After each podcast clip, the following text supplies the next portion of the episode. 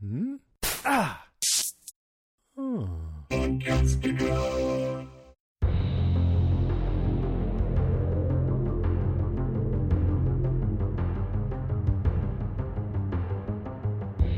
Hey everybody, I'm Rima. And I'm Sean. And this is Strange Indeed, a podcast dedicated to the show Carnival Row. Today we'll be covering the eighth and final episode from Amazon Prime's TV series, The Glow, entitled The Gloaming. I heard a lot of relief in that announcement. yeah, it was, you know, for a finale, it was good. Uh, it it was better than the rest of the series. I think it had some stuff going for it. Still some complaints on my part, but you know what? Mm-hmm. It um, definitely did like a Walking Dead where it teases the end up. Where you're like, okay, well, I want to watch this. Right. I, am there with you. you the, the the finale overall was um, I, I felt I felt satisfied after that. I was like, okay, it it I thought it ended a little stronger um, than than where we had been the last few episodes. So I was pleasantly pleased um, with it. I think it set up for season two really nicely. So with that being said, we'll go ahead and just jump into our top five for this one episode that we are just covering this week. We've been covering two. We'll just hit this one um, single only. So my number five, um, I just it's kind of a silly number five. I don't know. It's what was on my thoughts um, at, while I was watching this and thinking about everything that's happened um, so far throughout um, this season. And that was how Game of Thrones prepared me for Carnival Row. Okay. So, um, one being incestuous power couples no longer weird me out.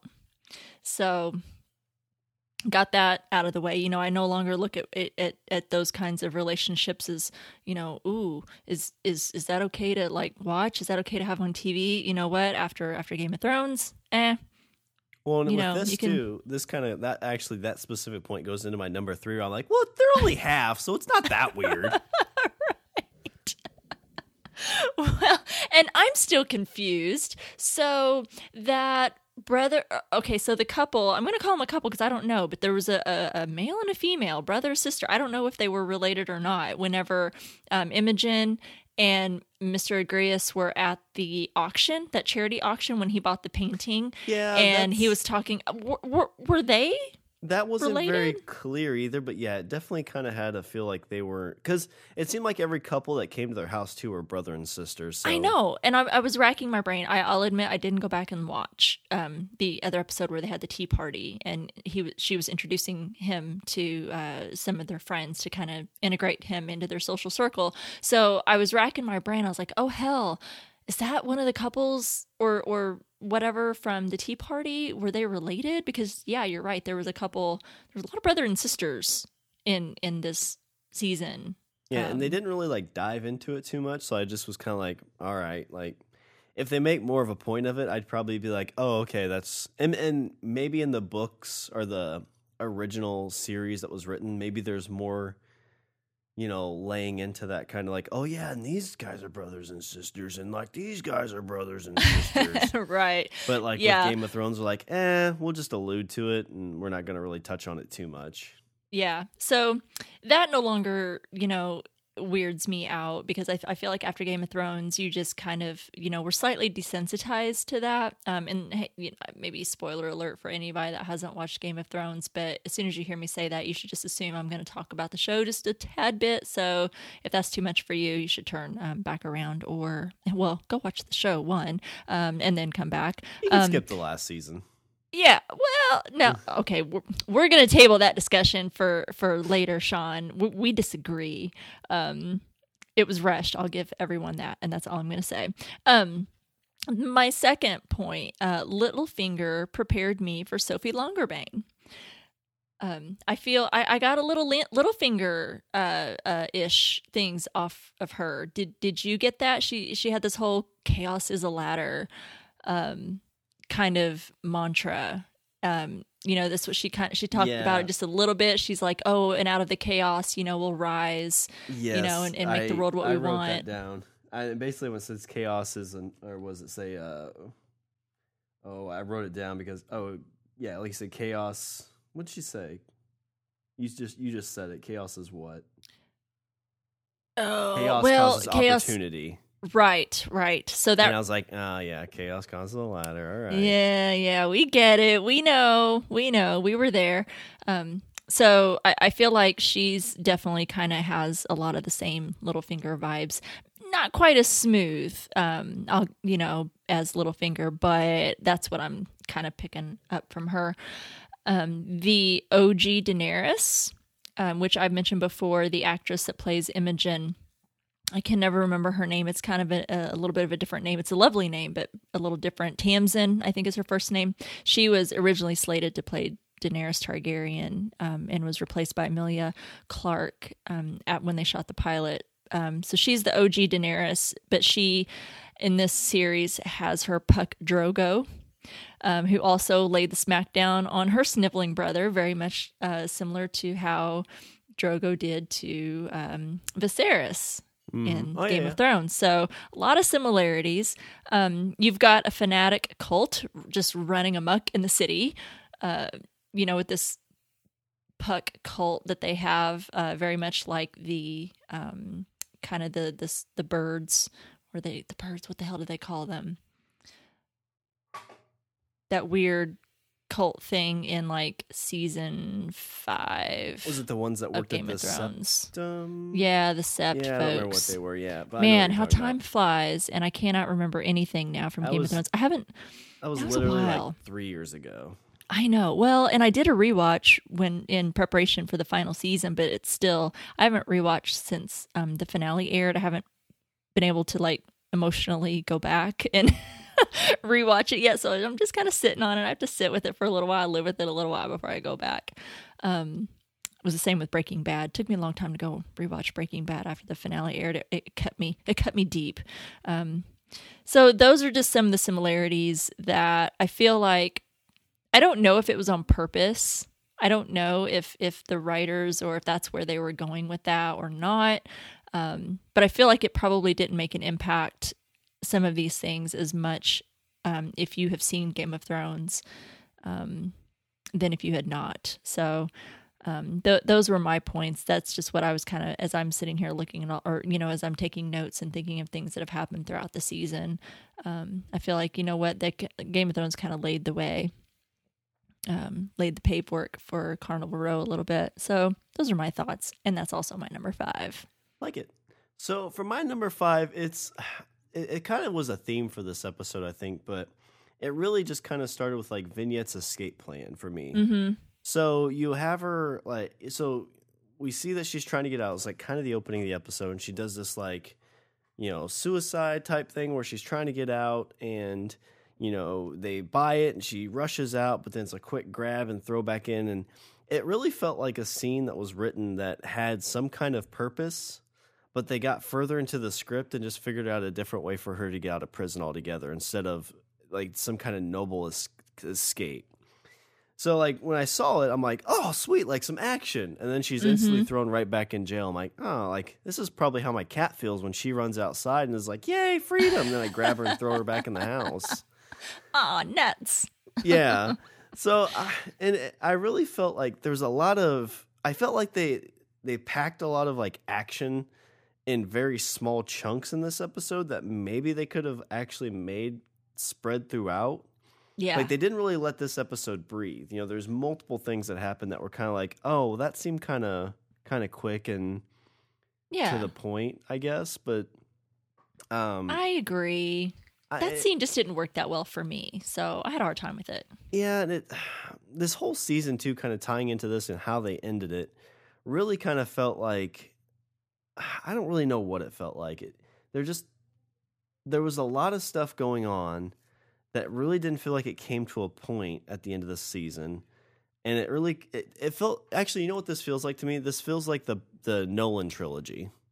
The Bat, Nolan Batman trilogy. Oh, okay. So I'm on record as not liking the Nolan trilogy because I think Nolan is a guy who Christopher Nolan that is who Mm-hmm. Kind of has like a god complex in my opinion. Like he's like uh, like he thinks he's like the greatest thing since sliced bread. I don't know if he really does it. Just what it feels like from like when people talk about him. Uh huh. Uh, it's kind of like Tarantino. I'm not a big Tarantino fan either. I feel like Oh, they're slightly Sean. overrated.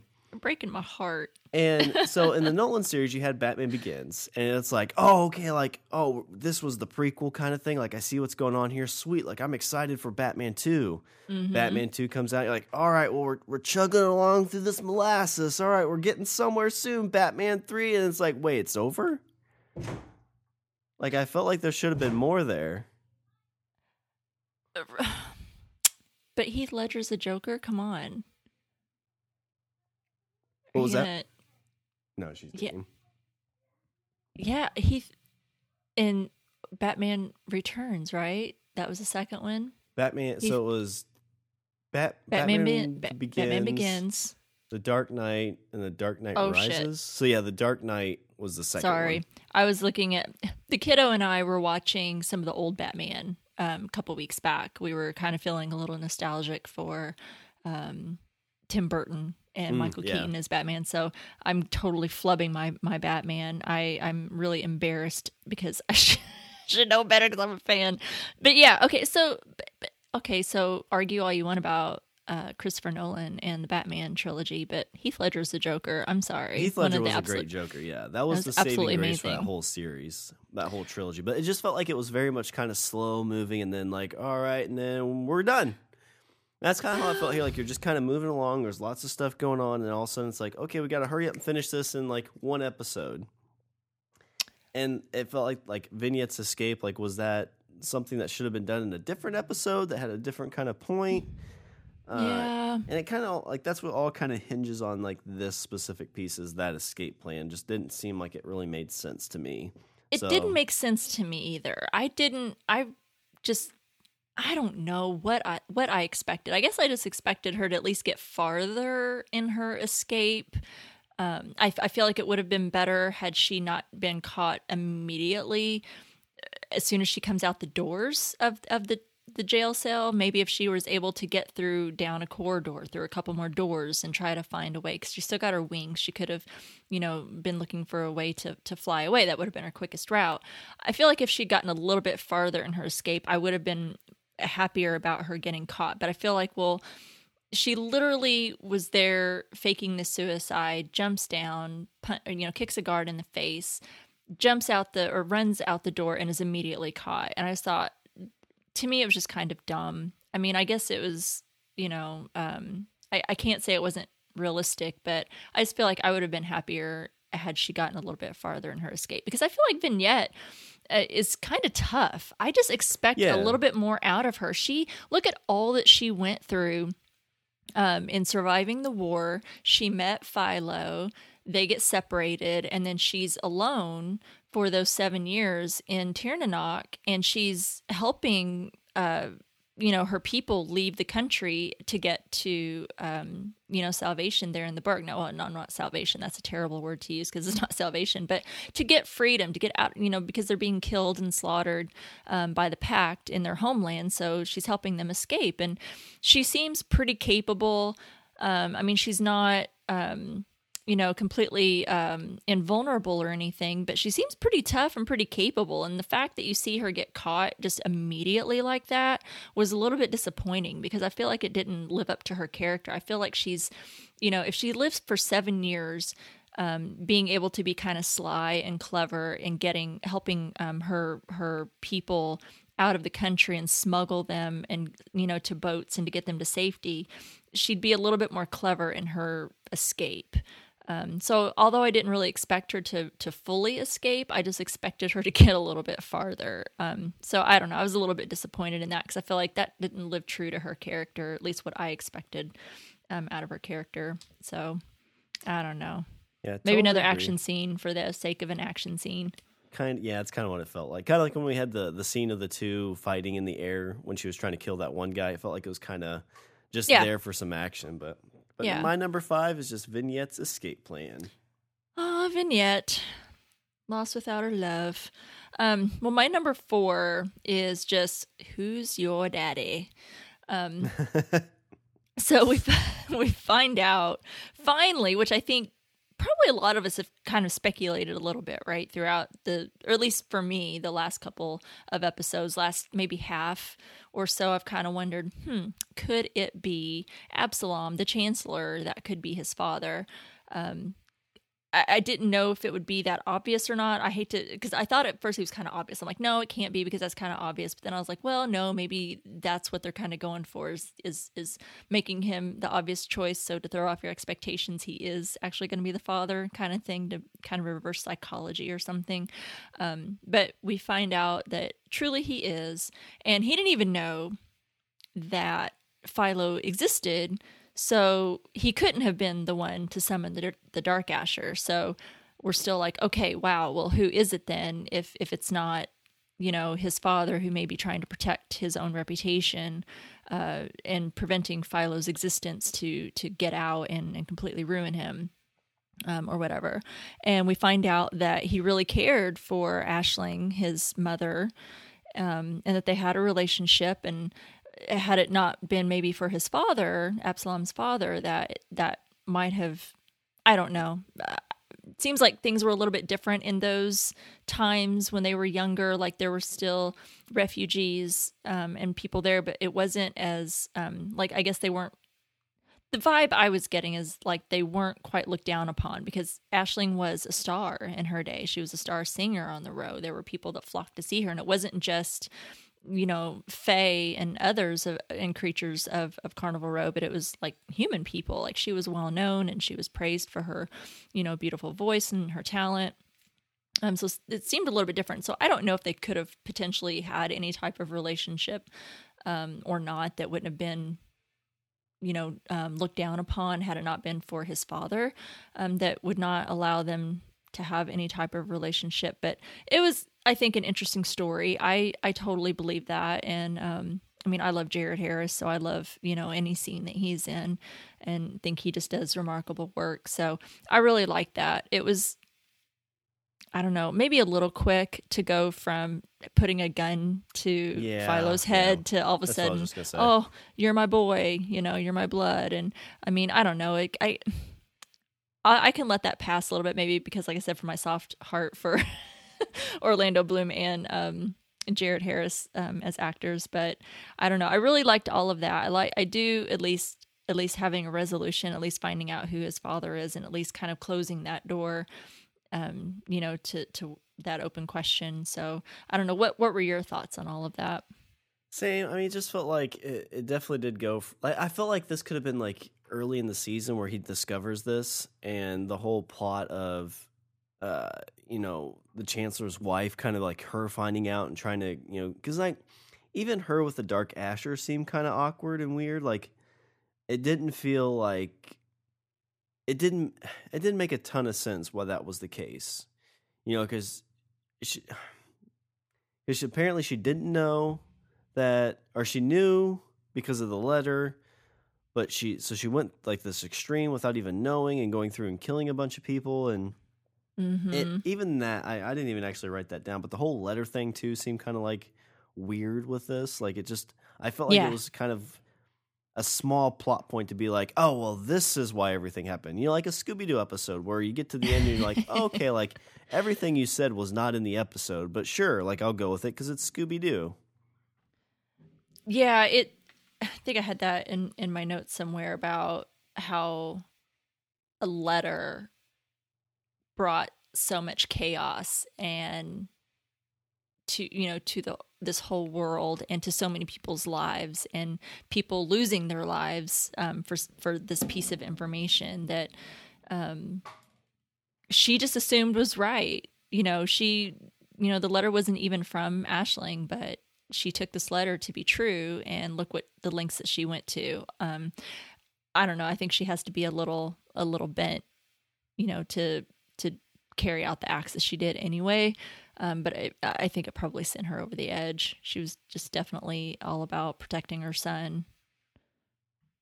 Yeah, and like even so. like so, I guess that's not really my next thing, but like with her protecting her son too, like she had this weird like dissection room that yeah where she built that dark asher yeah it was weird and i felt like because even the witch that was like this super powerful witch was like oh even i don't have this power but this you know, woman somehow had that power too, but nobody knew about it.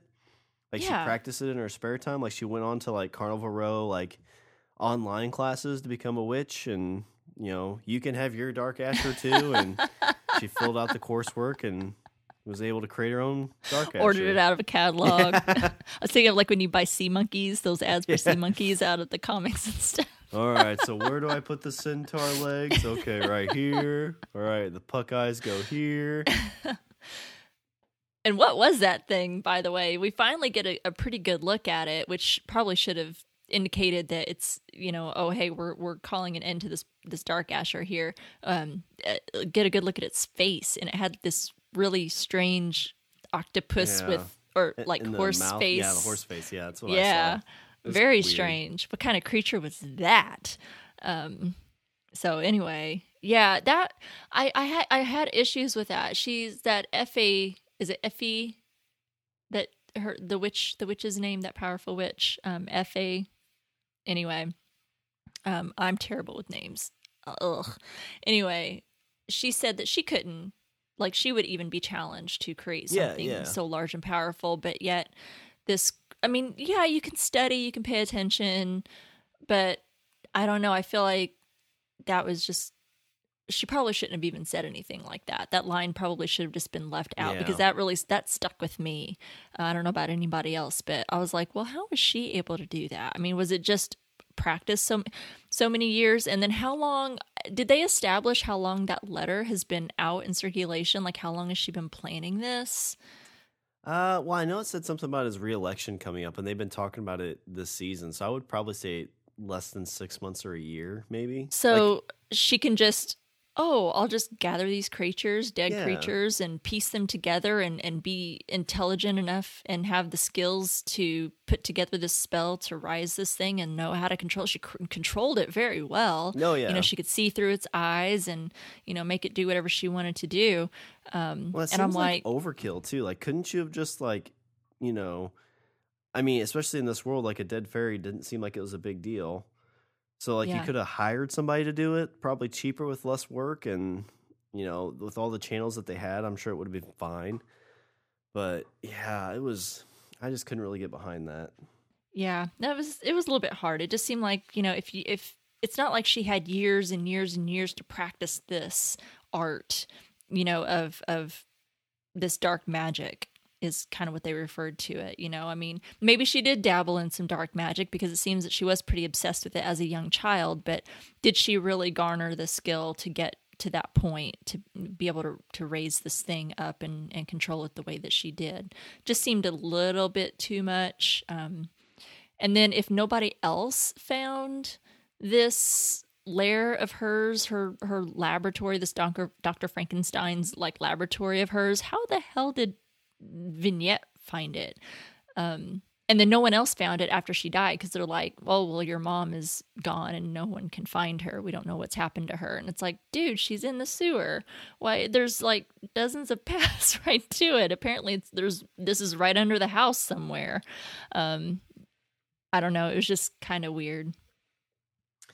I had Uh, question marks. Agreed. Yeah, it's just I felt like the pacing of this probably could have been done a little differently. It felt like rushed, but you know, yeah, and maybe it's a note I'll go to with with uh, Orlando Bloom's acting in this, but um, which was good, but it just felt like He was good. yeah, He was good. it just kind of felt like he was doing a lot with very little. Yeah, he was. I I'll, I'll give it to him. He was doing a lot, and I was really disappointed that it was Vignette that had to be the one to kill um, Piety to take out the Dark Asher to, Yeah. to save him. Um, I was really hoping he, he could have just taken. Didn't he have an axe or didn't he have something? Uh, he could have just like you know, whew, Thrown it threw, or something throw, like that. thrown it and like chopped her right in the right in the head or the brain. You know, like when you throw an axe at a, a tree or a target or something. Um, well, that's a you good know he's jump. he's skilled with a bow he ought to be good with an axe we know he can you know we, we know the work he can do with a, a bow and arrow um That's a good jump out- into my number two because it is simply that's how she dies. So you have you have this whole like dark Asher chase. He drops this gate on it, and I'm like, okay, I guess that's how it ends. I'm like, ah, that seemed kind of crappy. You know, this big scary monster that we've been kind of supposed to be scared of for this whole season. yeah He shows up and it's like, no, we're gonna have this huge ass battle. I'm like, all right, cool. Like, what's gonna happen here? And you see like a four or five minute battle, and all of a sudden she's like, Ugh! Stabbed in the back and falls to her death. You're like, really? Like that was kind of anticlimactic. I mean, they set it up that that's how that's the only way that this Dark Asher was going to die. So I I knew Piety was probably going to have to die in order for this thing to die. I mean, he even took the darn head off and it still came back and was able to, which how without a head, I don't know, unless it was like carrying its head like the headless horseman or something underneath its arm or something. Um how it was even able to find its way to where they were. Um so I mean, I don't know. I didn't have too much of a problem with it. I just wish it had been Philo that had that had done it instead of Vignette. But I guess that had to be a kind of a you know save your lover you know kind of moment. I don't know. Um, so I, I didn't have too many problems with that. Um, just wish I hadn't went the way that it did. I don't know. And you know, we were talking about it was another point that I was to go back to what you were saying about her creating that dark asher. Um, I, I don't really want to go there, but I'm going to. And we don't have to go. I don't expect to have an answer for this or to go think she had too sex with in depth. No, that's yeah, and that's not where I was going. Ew, that's weird. Um, so the the the the dark magic witch Fa, um, when she created the the dark asher for Philo, Oh, it had a requirement. Yeah. had a special requirement. And um so how and like i said i'm just throwing it out there. I don't really want to talk about it but because i i try to be as forthcoming as possible with everyone when i'm on here how the hell or what the hell did she use exactly? And if it's what i think it is then fine. It's it's we don't have to talk about it but i'm just curious we know what Hmm. it took to make philo's dark asher how Yeah. did she achieve that You know, Um, that's actually. I mean, there's a really creepy, weird way. Like she actually gave birth, but you know, it would have been kind of interesting if they kind of played on a scar or something like that. So like she actually got inside of herself to take out something to do it. mm-hmm Like the, the I mean, because that would be like a huge sacrifice that she's like super serious about doing this kind of thing. yeah Um, like It's a pound of as- flesh kind of thing yeah, yeah, it's not as fun as like a hand job from a creepy old witch, but you know, Yeah. Well, I have my thoughts, but I'd really rather not get into it because I, as I'm thinking about it, um, it was just kind of like, oh, I, I really didn't want to go there, but I'm trying to be as, like I said, I try to be as forthcoming as possible, but I'm just going to leave it there. Um, but that's that's a good. Was that your number? Was yeah, that your number that was two? my number four. Was just kind of the that's how she Oh. dies. So it's kind of Oh, like, okay. uh, but so what do you have for your number three? My number three is I give you this truth and raise you another. And that is Jonah confronting his mom and telling her he knows that she was behind the kidnapping. So I'm glad that finally kind of came out that he seems to be growing some balls and has confronted his mom. And she's then begging him, you know, because she knows and found out that he's spending time with Sophie Longerbane, spending some special time in the carriages. Um, and she's begging him to not see her anymore. And so he confronts her with his truth, and Mama's got one better for you. Sophie, his new interest, is his sister. Yeah, which again, like that just brings up so many questions. So apparently she had an affair with the guy that's her dad, and Yep. the with chancellor was okay with it because they're about the same age. So Well, it sounds like that both Absalom, the current chancellor, and Longerbane were both kind of after piety. They were both seeking her affections, and Absalom, I'm guessing, is the one that won out, probably based on the who did she gosh i've really got to write this stuff down when she's talking about climbing those mountains and she's seeking out these these truths and had this prophecy about you know um Absalom before she married him. That's probably what her decision was is they they're like if you marry Absalom, you you know your husband will be great but your son will be an even greater man. So when she hears that, that's probably what makes her choose um chan- the chancellor Absalom as her husband, but it sounds like she was also you know kind of probably messing around with both, but in you know in the end ended up on Absalom based on that prophecy. Um so Yeah, I'm guessing they had a thing before she married the chancellor, and that's when she got pregnant with Sophie and must have given. But man, think of the time that must have passed. How much time would have passed that she would have, you know, gotten pregnant, had the baby, given it over to Longerbane to raise and just say, "Oh well, your mother died," you know, when um, you know, birthing you. So I don't know. Maybe that timeline doesn't quite work um, in between all of that, but yeah, they had a thing. But you know, I didn't see any of that come out. Remember when they um, when they ended up taking Longerbane and keeping him prisoner for that time, and she came in and um, kind of teased him a bit before when she killed him. Um, I didn't really pick up on on any type of past history between those two. Did you, or did I totally miss that? No, not really. Yeah, that's what it was. Again, it just kind of felt like all that was rushed. So I was kind of confused on a lot of it. Yeah, I was too. I, I, I think I liked the plot twists. I do. I think it was. I think a lot of what happened was good and twisty, and I just I feel like it maybe wasn't mapped out to its fullest effect. Um, but but yeah, and I don't know that they're just half siblings. I think they're full siblings. Did Okay. did you so we know Piety had the affair with Longerbane and that product of that relationship was Sophie. But it seemed to be indicated when Jonah is confronting his father it seems to be that in their exchange back and forth that Absalom kind of acknowledges like blood doesn't matter. You carry my name, you are my son. Oh yeah, Um, maybe so- it's. uh Oh, maybe they're twins. Oh gosh, how weird would that be? I don't know. Um, I don't know if there'd be a show that would go that far though. Then it would be like the Lannisters.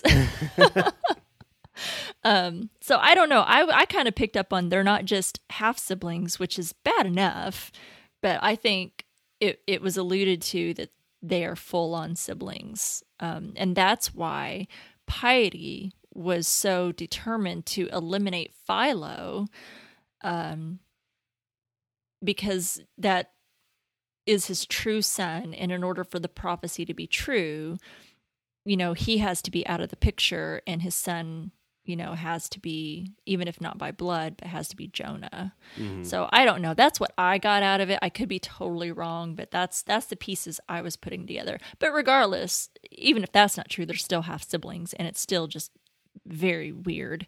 Um, to and it just puts the whole carriage scene uh, with those two in a whole new perspective. Um, Well, and I know how that cutscene happened too. For a second, I thought it was actually the uh, the couple that uh, they were talking about where she was too wound up too tight. I thought that's the two that were in there too. so that's where I was like, oh, brother and sister. I'm like, oh wait, no, these are these other two. And then you find it's out the other brother and sister. Yeah, yeah. It's like, oh wait, no, no, no. Then you find out later, it's like, oh wait, they're related too. It's like, where's this taking place? all these brothers and sisters getting it on. And if you have brothers and sisters, it just it's ick. To, to it's like no, that's not cool. Um, but hey, it's all good in the fantasy world. Keep those bloodlines pure. Um, Well, I mean, that's what they used to do back in the olden days, I guess. hey, the royals married cousins all the time, Yeah, right? yeah. To to keep the bloodlines uh, pure and royal. So Who you know, doesn't hey, love whatever. webbed feet? And a six finger? Yeah. So it never hurt anyone. Anyway, that was my number three. Uh, my number three we talked about already, and we just kind of alluded to a little bit more was only half, huh? That's not weird. I actually, uh, did you ever see? Uh, God, I think it was not another teen movie back in the day, where they made fun of like Gosh. cruel intentions and all these other things. I I might have, yeah. There's a scene. I think it's the uh, the guy who plays Captain America. I think he's in that back in the day. Chris Evans? Yeah. And him and a and there's this girl and she's like making a bet with him and she's like trying to make out with him because you know in Cruel Intentions they were stepbrother and sister. That was the big thing there. Yes.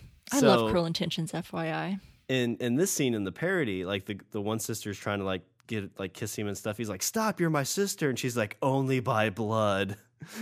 that, that reminded me of this scene here. they were way ahead of the curve in that movie. Oh my gosh. Yeah, I I I remember that line, so I must have watched it um way way back. uh, when it came out. That's I funny. had such a Only on by Sarah. blood. I had, so- and this is cruel intentions, but I had a huge crush on Sarah Michelle Gellar. Buffy Oh, the yeah. Vampire Slayer. Yeah, I wasn't a, a big Buffy watcher in the day, but I love Sarah Mi- Michelle Gellar. You know, um, Cruel Intentions. I know what she did last summer. She Yeah, was in oh, that yeah. one, right? She was in Scream 2, I think, for a minute. She wasn't in it for very long. Yeah. Yeah, I loved her. Thought she was great. Um, oh, and hey, I was a huge Sarah Michelle Gellar even before all of that because she was Kendall on All My Children Yeah, yeah. way back in the day. That's how far back I go. Um, since she was Erica Kane's um, illegitimate daughter that she gave up for adoption a long time ago. Big scandal. Bum, bum, bum. Um, yes, I was a huge soap fan back in the day. Love my soaps. Um, oh boy, am I getting off track. Yep. So I Yeah, guess that was on great. your number two now. Number two. Well, I want to talk a little bit more about Sophie. I, I feel like her her character was a little rushed. I mean, sh- she became a major player in her very first episode, and I feel like that could have been a little bit better played out. Um, I wish there had been a little bit more build up. I think there's potential there. I think that now that we've gotten through season one, going into season two, it looks like that's kind of where they're laying the roadmap. It's going to be really political moving forward, which we've had a lot of politics stuff happening in season one. Um, and if that's your thing, that's cool. I don't mind it so much. I don't feel it was too heavy handed in this season, so I was okay with it. But I feel like they're definitely going to stay on on line with that in season two. Uh, so I, I think that there's some real potential with her character to see where it goes. I just feel like they kind of plopped her down and said, "Oh, she's a big player right away." I feel like it wasn't very subtle because I feel like, and I, I really, really don't like to make comparisons with this show and Game of Thrones because they're definitely just to me two different things. But I, I mentioned her comparison to Littlefinger earlier, and the the clever thing that they did with Littlefinger is, at least for me, and and, and if anyone else, and I didn't read the books, I read book one. Um, and that was as far as I had gotten into the series. So uh, people who who were book readers knew that, but going in as a show watcher and not having any book knowledge, um, for me, it was a very good subtle build up to to Littlefinger and and you know all of his um, things that he did behind the scenes to you know everything that played out in the show and how many things he was behind and how many you know um, branches of storylines he was a part of all because he was working behind the scenes. So i felt that was really clever you know when you learn how much he you know as the show continued how much he was a part of. And i feel like you know with sophie it, it would have been better had they maybe handled that just a little bit better. Um and i mean i guess if you're wanting to get through all of this in one season you can't do that. I mean you only have eight episodes to get there. Um but I don't know. I, I wish she could have been introduced a little bit further up the line um, because it was like, okay, here she is. Oh, by the way, she's a major player. She's behind this whole thing. It was all about her that she, you know, wrote this one letter that started this whole thing, um, you know, with piety and shaking up her insecurities. Um, and and for her to do the things that she did, creating this Darkasher, um, killing these people, and having everything that happened. Um, so I don't know. It just it was a little hard. I don't know. What are your thoughts on Sophie and how she was developed and, and brought into the picture, and maybe what what are your thoughts on on her moving forward? I liked the character a lot, and I think that's the one thing I really enjoyed about this. At the very end, it was like, oh, okay, like this is the show I want to watch. Yeah, And it felt like she was introduced way into it, and you're kind of like, well, who's this? And again, it was at a point where there's like six different storylines going on. So you're like, okay, here's a seventh storyline. All right, great. right. And she was the catalyst for this whole thing taking off too. So I feel like there's probably some restructuring they could have done to almost make you feel sorry for her at 1st Mhm. and make her a very sympathetic character and slowly build her into like a oh my god, this is the person who's been like basically the puppet master behind everything. Yeah, So I I just I feel like it just kind of missed a little bit going going in this, but it it did what a good show should do, and at the very end leaves you kind of you know excited to see what's going on. yeah. I, I still think it had. I think the the the twists you know, in turns were interesting and clever and, and kept me kind of interested in stuff. It was just, wow, it was just, it happened really fast that she was this major, major player. And I'm still having a little trouble um, believing just how clever she is that she was able to pick up on all of this information just by living in her house. You know she's completely closeted up but i guess because her her father being who he was uh, you know they have all of these important people in her home all the time that she is able to overhear all of these conversations. And you know um, maybe if her father had given her some more attention she wouldn't have turned out to be the person you know that that she was and have to resort to these types of things to you know be so power hungry and gain the power that her father never gave her. If he'd empowered her a little bit maybe she wouldn't you know have turned out that way but it's a whole other conversation. But anyway i don't know. Maybe I, I was at least happy with kind of where it ended. I thought it was interesting at least how her and jonah together are form i think that's a pretty big big deal that these two opposition um, political parties are coming together. That's obviously a big thing, but clearly not in the best interest of of all of the fae and creatures of Carnival Row. That's for sure. But um, I don't know. I was I was happy with that anyway. At least how it ended up. I just think the the path getting there wasn't, you know, for me the best thing. Yeah, so. and even then, like you're talking about, you know, it's like, well, how'd you know that this was the case? That was kind of like what he was asking her at the end, and she's like, oh, well, it's very commonly known like secret, not secret, but like theory. So it was like mm-hmm. one of those mm-hmm. things. It's like, oh, well, everybody kind of already knows this, and yeah. so I kind of feel like, well, if everybody knows it, why is it such a big surprise? Like, I mean, there's tons of like you know stuff out there about lots of people are like, oh, well, did you know such and such? It's like, oh, okay. Like if it comes out, you're like, oh, well, we kind of knew that. Yeah. So I kind of felt like that was a little bit of a like wah wah moment too. Yeah, and it's not like Jonah was as secluded as um, Sophie.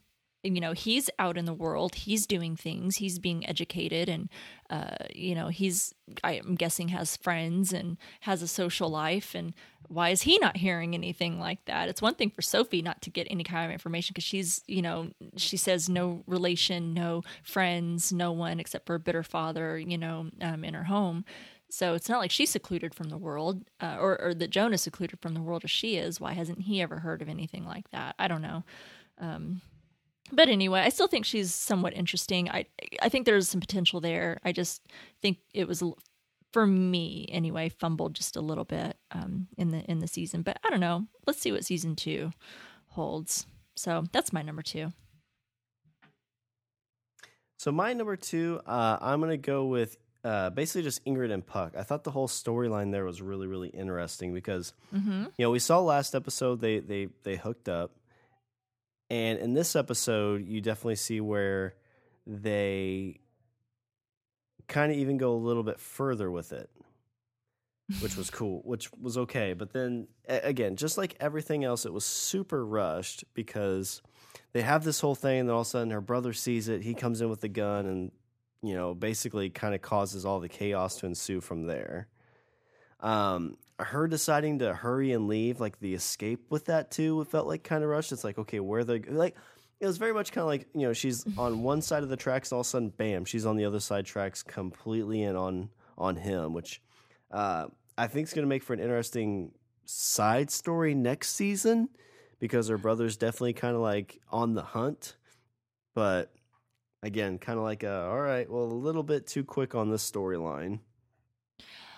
Mm, yeah, and I've talked a little bit about how quickly Imogen kind of flipped from, you know, being a high society and having, you know, conformed to a certain way of thinking. And then when she meets, meets Mr. Agreus, she, you know, you can kind of slowly see the turn a little bit, but it still felt a little bit rushed how she goes from one side to the other. But I, you know, I'm curious if it helped kind of push her a little bit, knowing that her father was sympathetic to uh, Fae folk, um, knowing that he's the one that kind of helped keep Aisling safe and protected and out of, um, I guess, out of the public eye while she was pregnant with Philo. Um, so I don't know if that had a part in it that she, and then I don't know, maybe she was just, you know, sometimes when you're raised a certain way, you just you have this way of thinking and you think that's the only way there is to be. And then when you get exposed to something that is completely different and you realize, yeah, that's not how I want to be. I just didn't know that's how I didn't want to be until someone exposed me to it. So I feel like that, you know, getting to know Mr. Agreus and their relationship developing the way that it did, that she really saw that there was a different way to think, that like it's okay to not think the way that she has done all of her life and even her father seemed to you know be sympathetic you know towards the the, the creatures in the Fae and um you know that it was okay so some of it was rushed but I felt okay with their overall relationship and their development very quick though for her to just leave um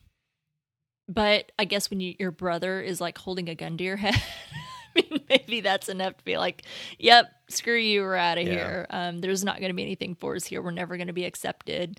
She was right. Um, Agreus had no rights. I mean, he might have all this money, but in the eyes of the law, he has no rights, no civil rights at all. So, you know, I think as long as he stays on the up and up on the right side of the law, he's fine. But as soon as, you know, if somebody calls him out or any bad word comes at him like it would in this way with Ezra, you know, um, in this attack, it's it's gonna it doesn't matter, you know, who instigated that. All they're gonna see, like she said, is a puck, you know, who's standing over Ezra, you know, and and he's gonna be in jail. It doesn't matter how much money he's got, at least here in this world.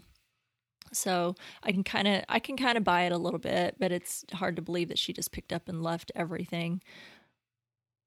So and I don't know. I heard I, I, heard whisperings that I don't know. I haven't read a whole lot about season two. I don't really know what's out there, but I did hear whisperings that they will not be in season two. Hmm. So I don't know. That's kind of interesting, but I feel like that kind of kills that whole story, really. Mm-hmm. But yeah, that was my number two. Is just the those two together and running away to a land far, far away. Yeah, I was thinking about that. They're when they were in the in, in his kitchen and they finally realize, you know, like he he finally just dumps the whole idea of trying to protect her because I know that's why he was trying to, you know, kind of turn her away and be harsh with her was to for her protection. Um, so I, I get all of that, but they finally break down and fall into each other's arms, make their way upstairs, and we know Ezra's looking from the window, and he's off in his home looking for the gun, goes back over to um, Agreus's house and confronts them. Um, but they're in bed, nude, and asleep. And I'm like, how much time has passed? Because if it's just the few minutes that we, you know, if he, if you yeah. think of the time it takes him to run back to his house, find his gun, run back to Agreus's house, and confront them, that couldn't have been but minutes. And that, what does that say about um, the stamina of Agreus? I don't yeah, know. I was a, a little point. bit sad. Yeah. I was a little sad for Imogen. but anyway, that's another topic for another day. Um, well, my number one, um, just uh, we talked about it a little bit, but it's just the end where where we ended on this finale. So we we had a lot of things kind of wrapped up and closed off, and questions that were answered but now we have new questions that have come up and kind of a, a new path to some storylines. So I think we're going to see an end to a few storylines. I think we're going to see uh, some of this go into a different direction. But we have, you know, Jonah and Sophie are making their own world um, in the middle of all of this chaos. And you know, Sophie's totally got Jonah wrapped around her finger. I think that's probably going to be a lot of it. She is, I think, smarter than him. She's a little bit more clever than him and she totally just has him wrapped around her finger. And so i think it'll be interesting to kind of see what comes um, out of that. They've turned the row into like a concentration camp which just is terrible. Um, you know shooting people who are trying to leave and rounding them all up and shoving them behind these uh, like barbed wire fences.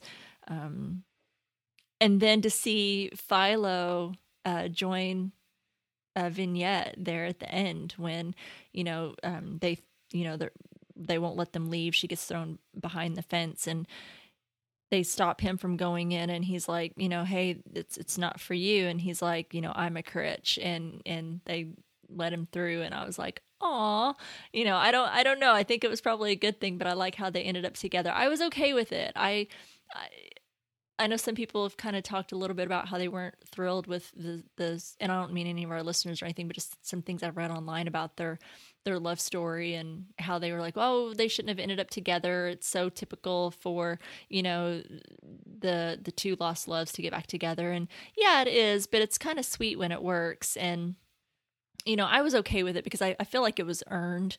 You know, they had this this love when they met. They had this distance apart from each other. Uh, she wanted nothing to do with him when she discovered he, that he was still alive and was very angry at him. Um, but they've had this. I feel like this kind of slow build up back to caring. You know, caring about each other and realizing their true feelings for each other and being very open and honest about it, and that he's able to accept who he is.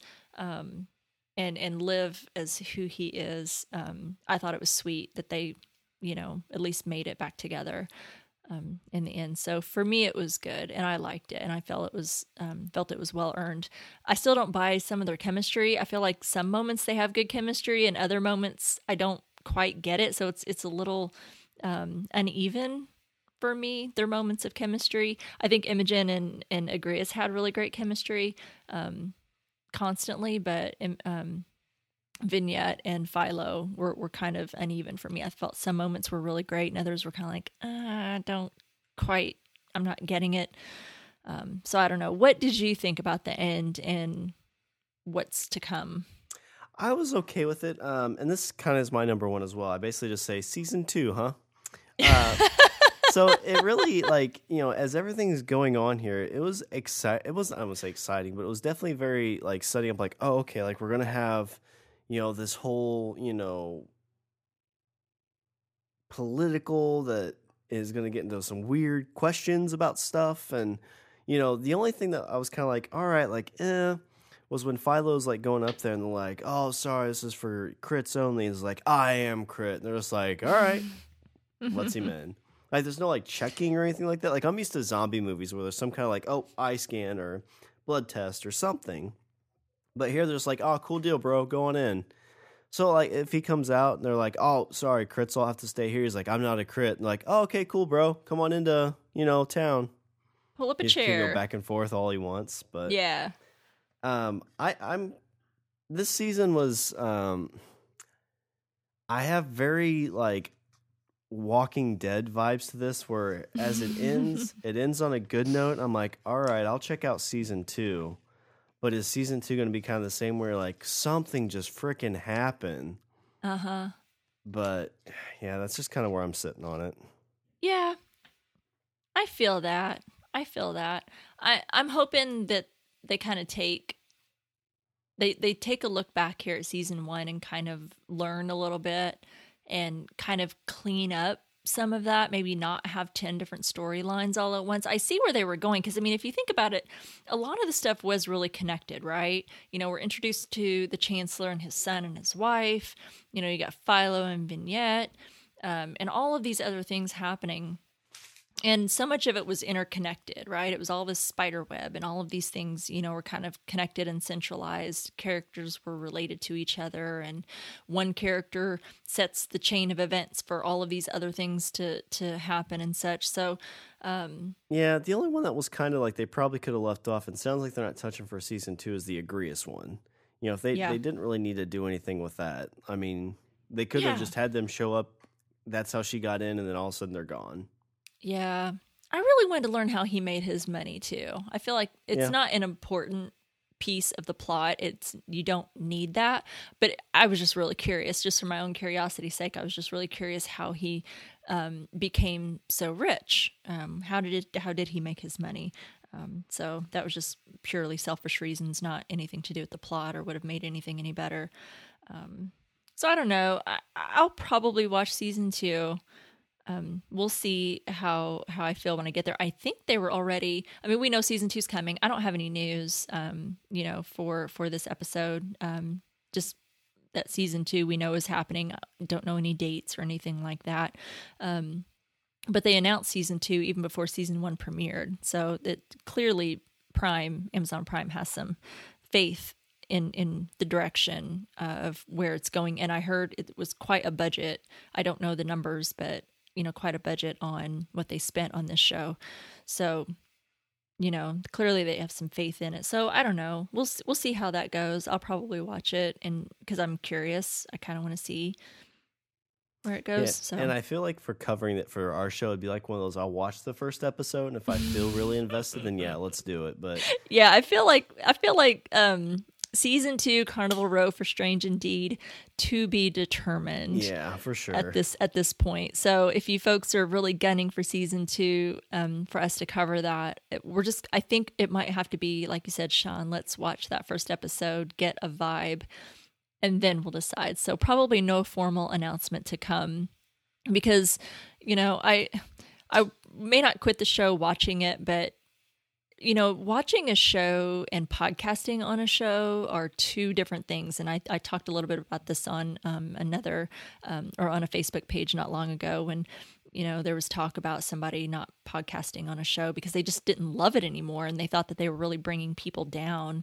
uh, because there were people, the audience is kind of split. Some people love it, some people hate it.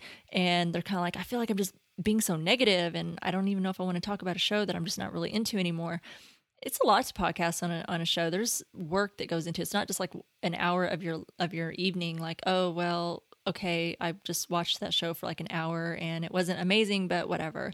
When you're podcasting on it, you've got to watch it twice. There's notes and prep. Yeah. There's all the time it takes behind the scenes to do this, plus the recording time and stuff. So that's a lot of extra time invested. So we'll see. Yeah. We, we try to we try to stay passionate about the things that we that we cover, and if we're not feeling it or loving it, um, we're probably not going to do it. So yeah, and that's we'll why see. like like if if this was our only show, it'd be like, oh, okay, well, we really screwed the pooch on this. But that's what I like about our show is, you know, like we covered Lost in Space, and it's like, uh, I don't know about that. So, but there's yeah. ones that like, yeah, we like this. So, uh, but yeah, Stranger Things, definitely... Castle yeah, Rock exactly. coming up. So yeah, yeah, I gotta, I gotta love it, man. You have to really love something to podcast on it, because otherwise, it just feels like work. And I don't want podcasting to feel like work because it's something that I enjoy and I have fun with and um, get to spend time with my awesome co host. So um, I don't want it to be like work because damn it, I ain't getting paid for it. So it's true. Yeah. There's that.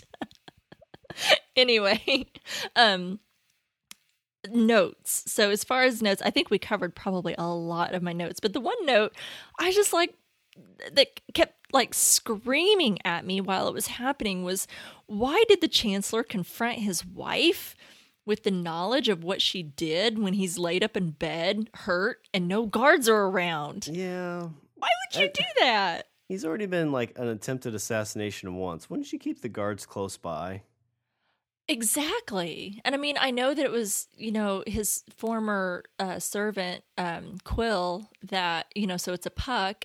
Um, so I don't know if they just think, oh, that's the only group of people we need to be worried about. But I feel like, yeah, there needs to be a guard. I know there were guards outside the room, but there needs to be, I feel like, someone almost in the room with him, um, close by. If, if you're talking an, an assassination attempt, I don't know. I feel like you can't play it too safe. And and so here's Jonah wailing on his dad and they're having words and and here comes piety and he's confronting her and i'm like dude you are laid up and and yes you're gonna live but you're hurt and you can't defend yourself and and you, you're you're in a room alone.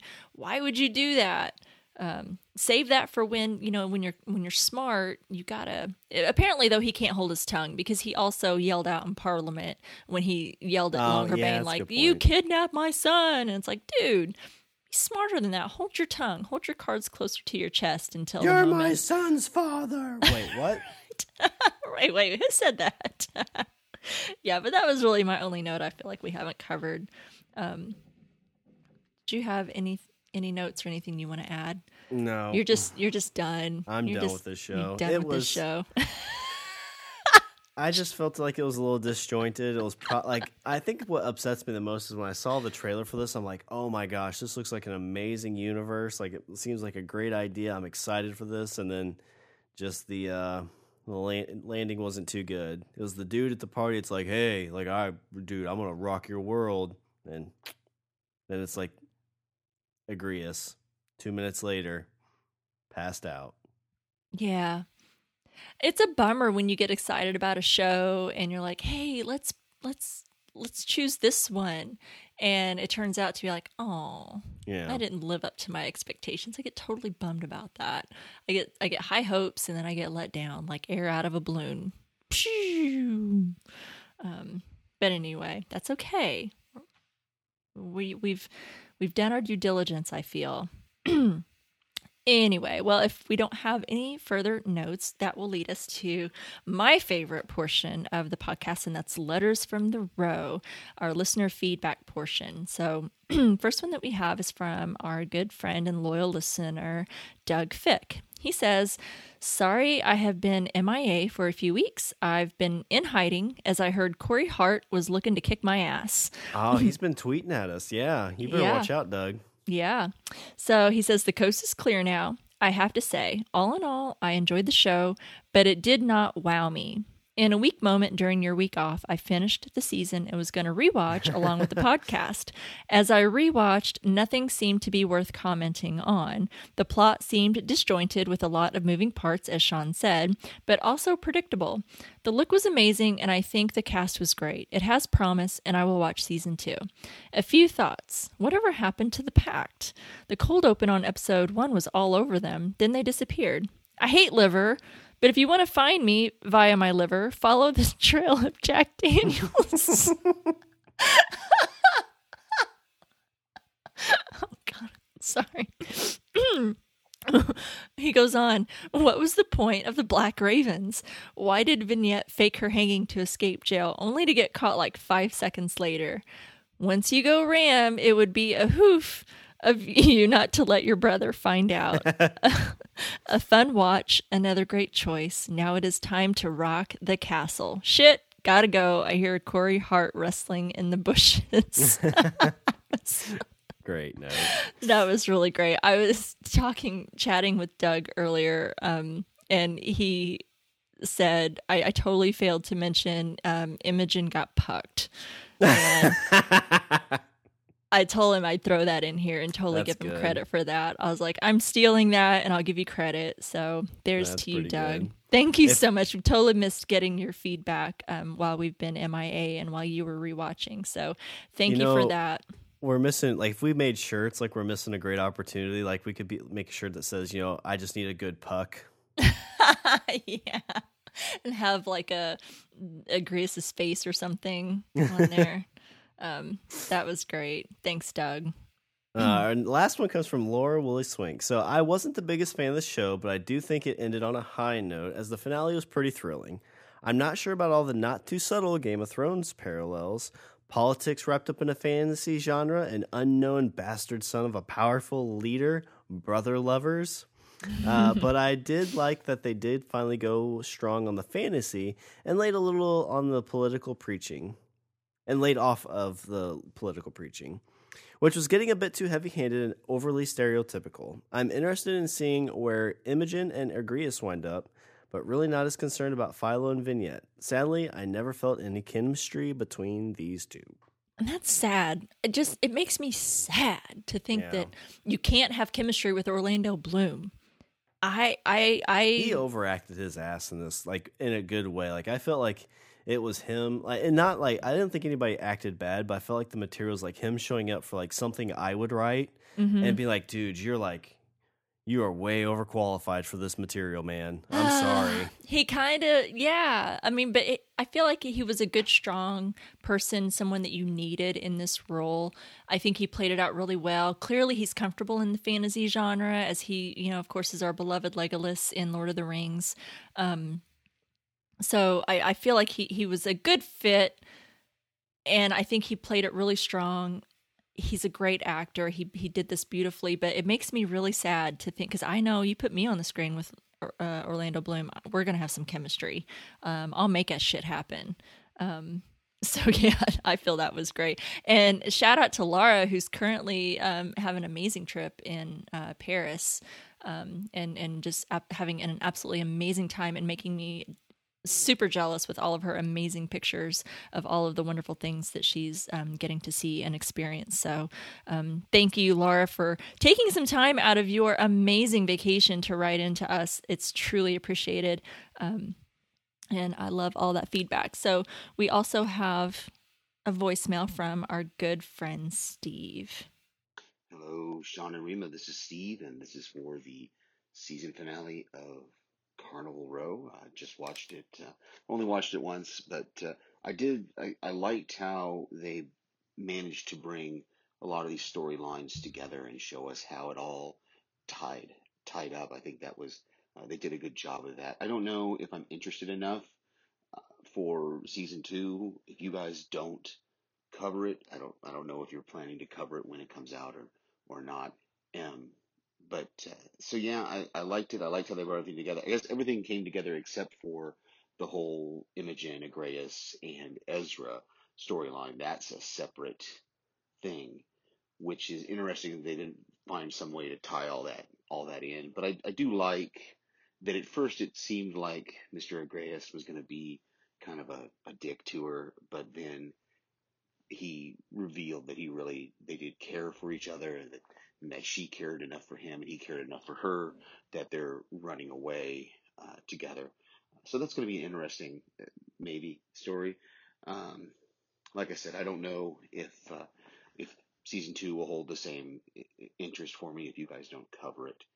And um, I was a little confused because Philo should have known that the Darkasher wasn't going to die because that's what the witch had told him, right? That that mm-hmm. it would only die if the person that it's tied to died. So it's he seemed surprised when it came back after him uh, when he first thought he had killed it.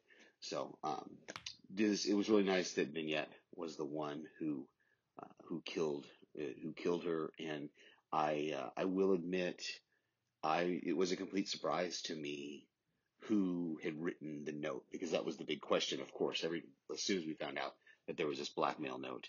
So, okay, um, yeah, uh, it was good, and uh, can't wait to hear what you guys thought. Talk to you later. Sweet. Yeah, I think the reason he was surprised is I just kind of assumed maybe he didn't realize it was dead because I had that thought too, but I just thought mm-hmm. maybe he had it. He thought he had it subdued and pinned, so that it couldn't get away. Is what I was thinking. Right. Yeah. Because I mean, like I said, how the hell that thing managed to stumble um, and find its way without its head unless it was still able to send like if he's just like oh well, i'll just pick up my head and lumber on my way um you know, you know like honestly that would have been better to happen like two episodes ago where maybe he thought he did cut it in half yeah. and killed it and then it came back but again just all too quick in my opinion. Yeah. Well that's okay that's okay. We appreciate your voicemail, Steve, and that was some great feedback. And we appreciate everyone that has still hung in with us um, as far as listening to the podcast or tweeting with us about the show, um, talking about the show, sending in your feedback. We always appreciate you guys um, and, and hanging in there with us. So thank you, everyone, so much. Yeah, thanks, everybody.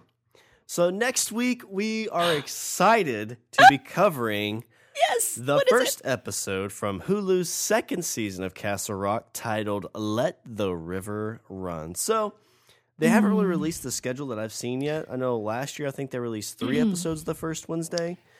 Yeah. And so we tried to get kind of caught up. You know, we watched one for the Friday after, one for the Monday, and then one like we, it took us a little bit to get caught up, but we did. Yes. So we'll probably try to do the same thing with this one. We'll let you guys know, but I'm excited for this. The trailers, I've watched just a tiny bit of those. They look awesome.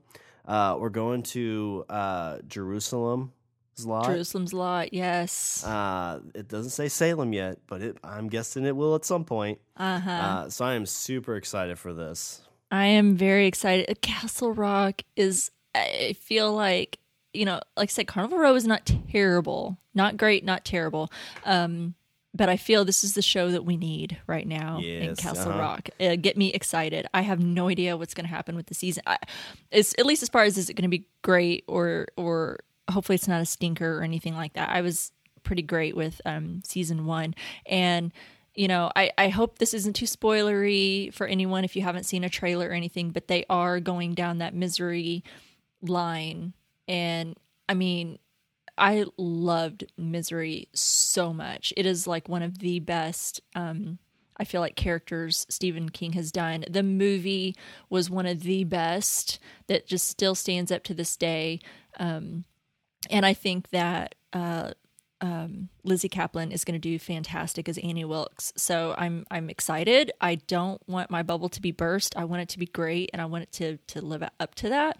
Um, I really got to stop setting my expectations so high. But anyway, that's where I'm at. I'm I'm really excited, and I, I did read that they are planning to. I don't have an official schedule, but I still keep seeing the same thing that they are going to, yes, air the show on Wednesday. They will release the first three episodes as they did last year. Oh. So, um, pending that, like Sean said, we'll do our best to do what we can to try to maybe catch up to that. Um, so I don't know. Stay tuned, guys. Do our best to let you guys know what we're going to do for that, so you guys can follow along with us. And then you're going to be stuck week to week anyway, because after those first three episodes, you're going to be stuck with us anyway, because that's the um, the schedule that Hulu follows is week to week. So you guys are going to be trapped whether you like it or not. Um, but we're really excited for you to travel to the Burgue with us. And until then, you can follow us on Twitter at Strange TCast. You can like us on Facebook at www.facebook.com slash strangertcast on Instagram at strange underscore indeed underscore pod. Yeah, get some more. I need some more followers, guys. If you haven't already liked that Instagram page, I'm watching it. I haven't seen as many pop up lately. So make my day, raise up my spirits, and give me a couple likes out there. I will truly appreciate it.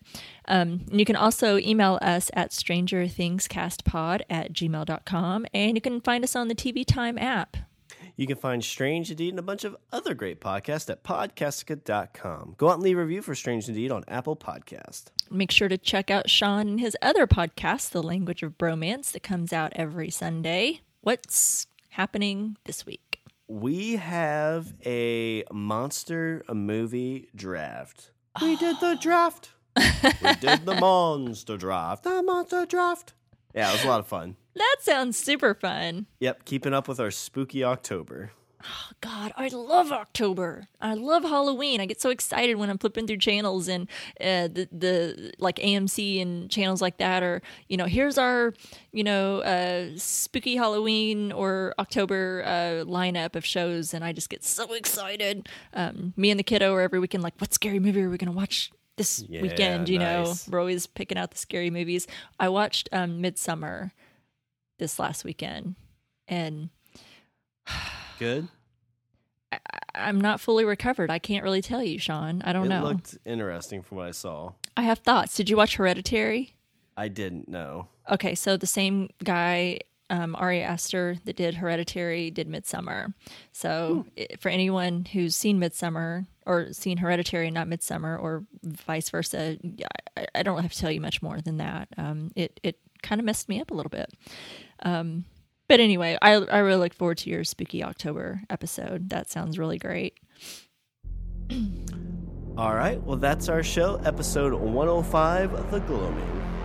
Until next time, I'm Rena. And I'm Sean. And Darnell C is strange indeed.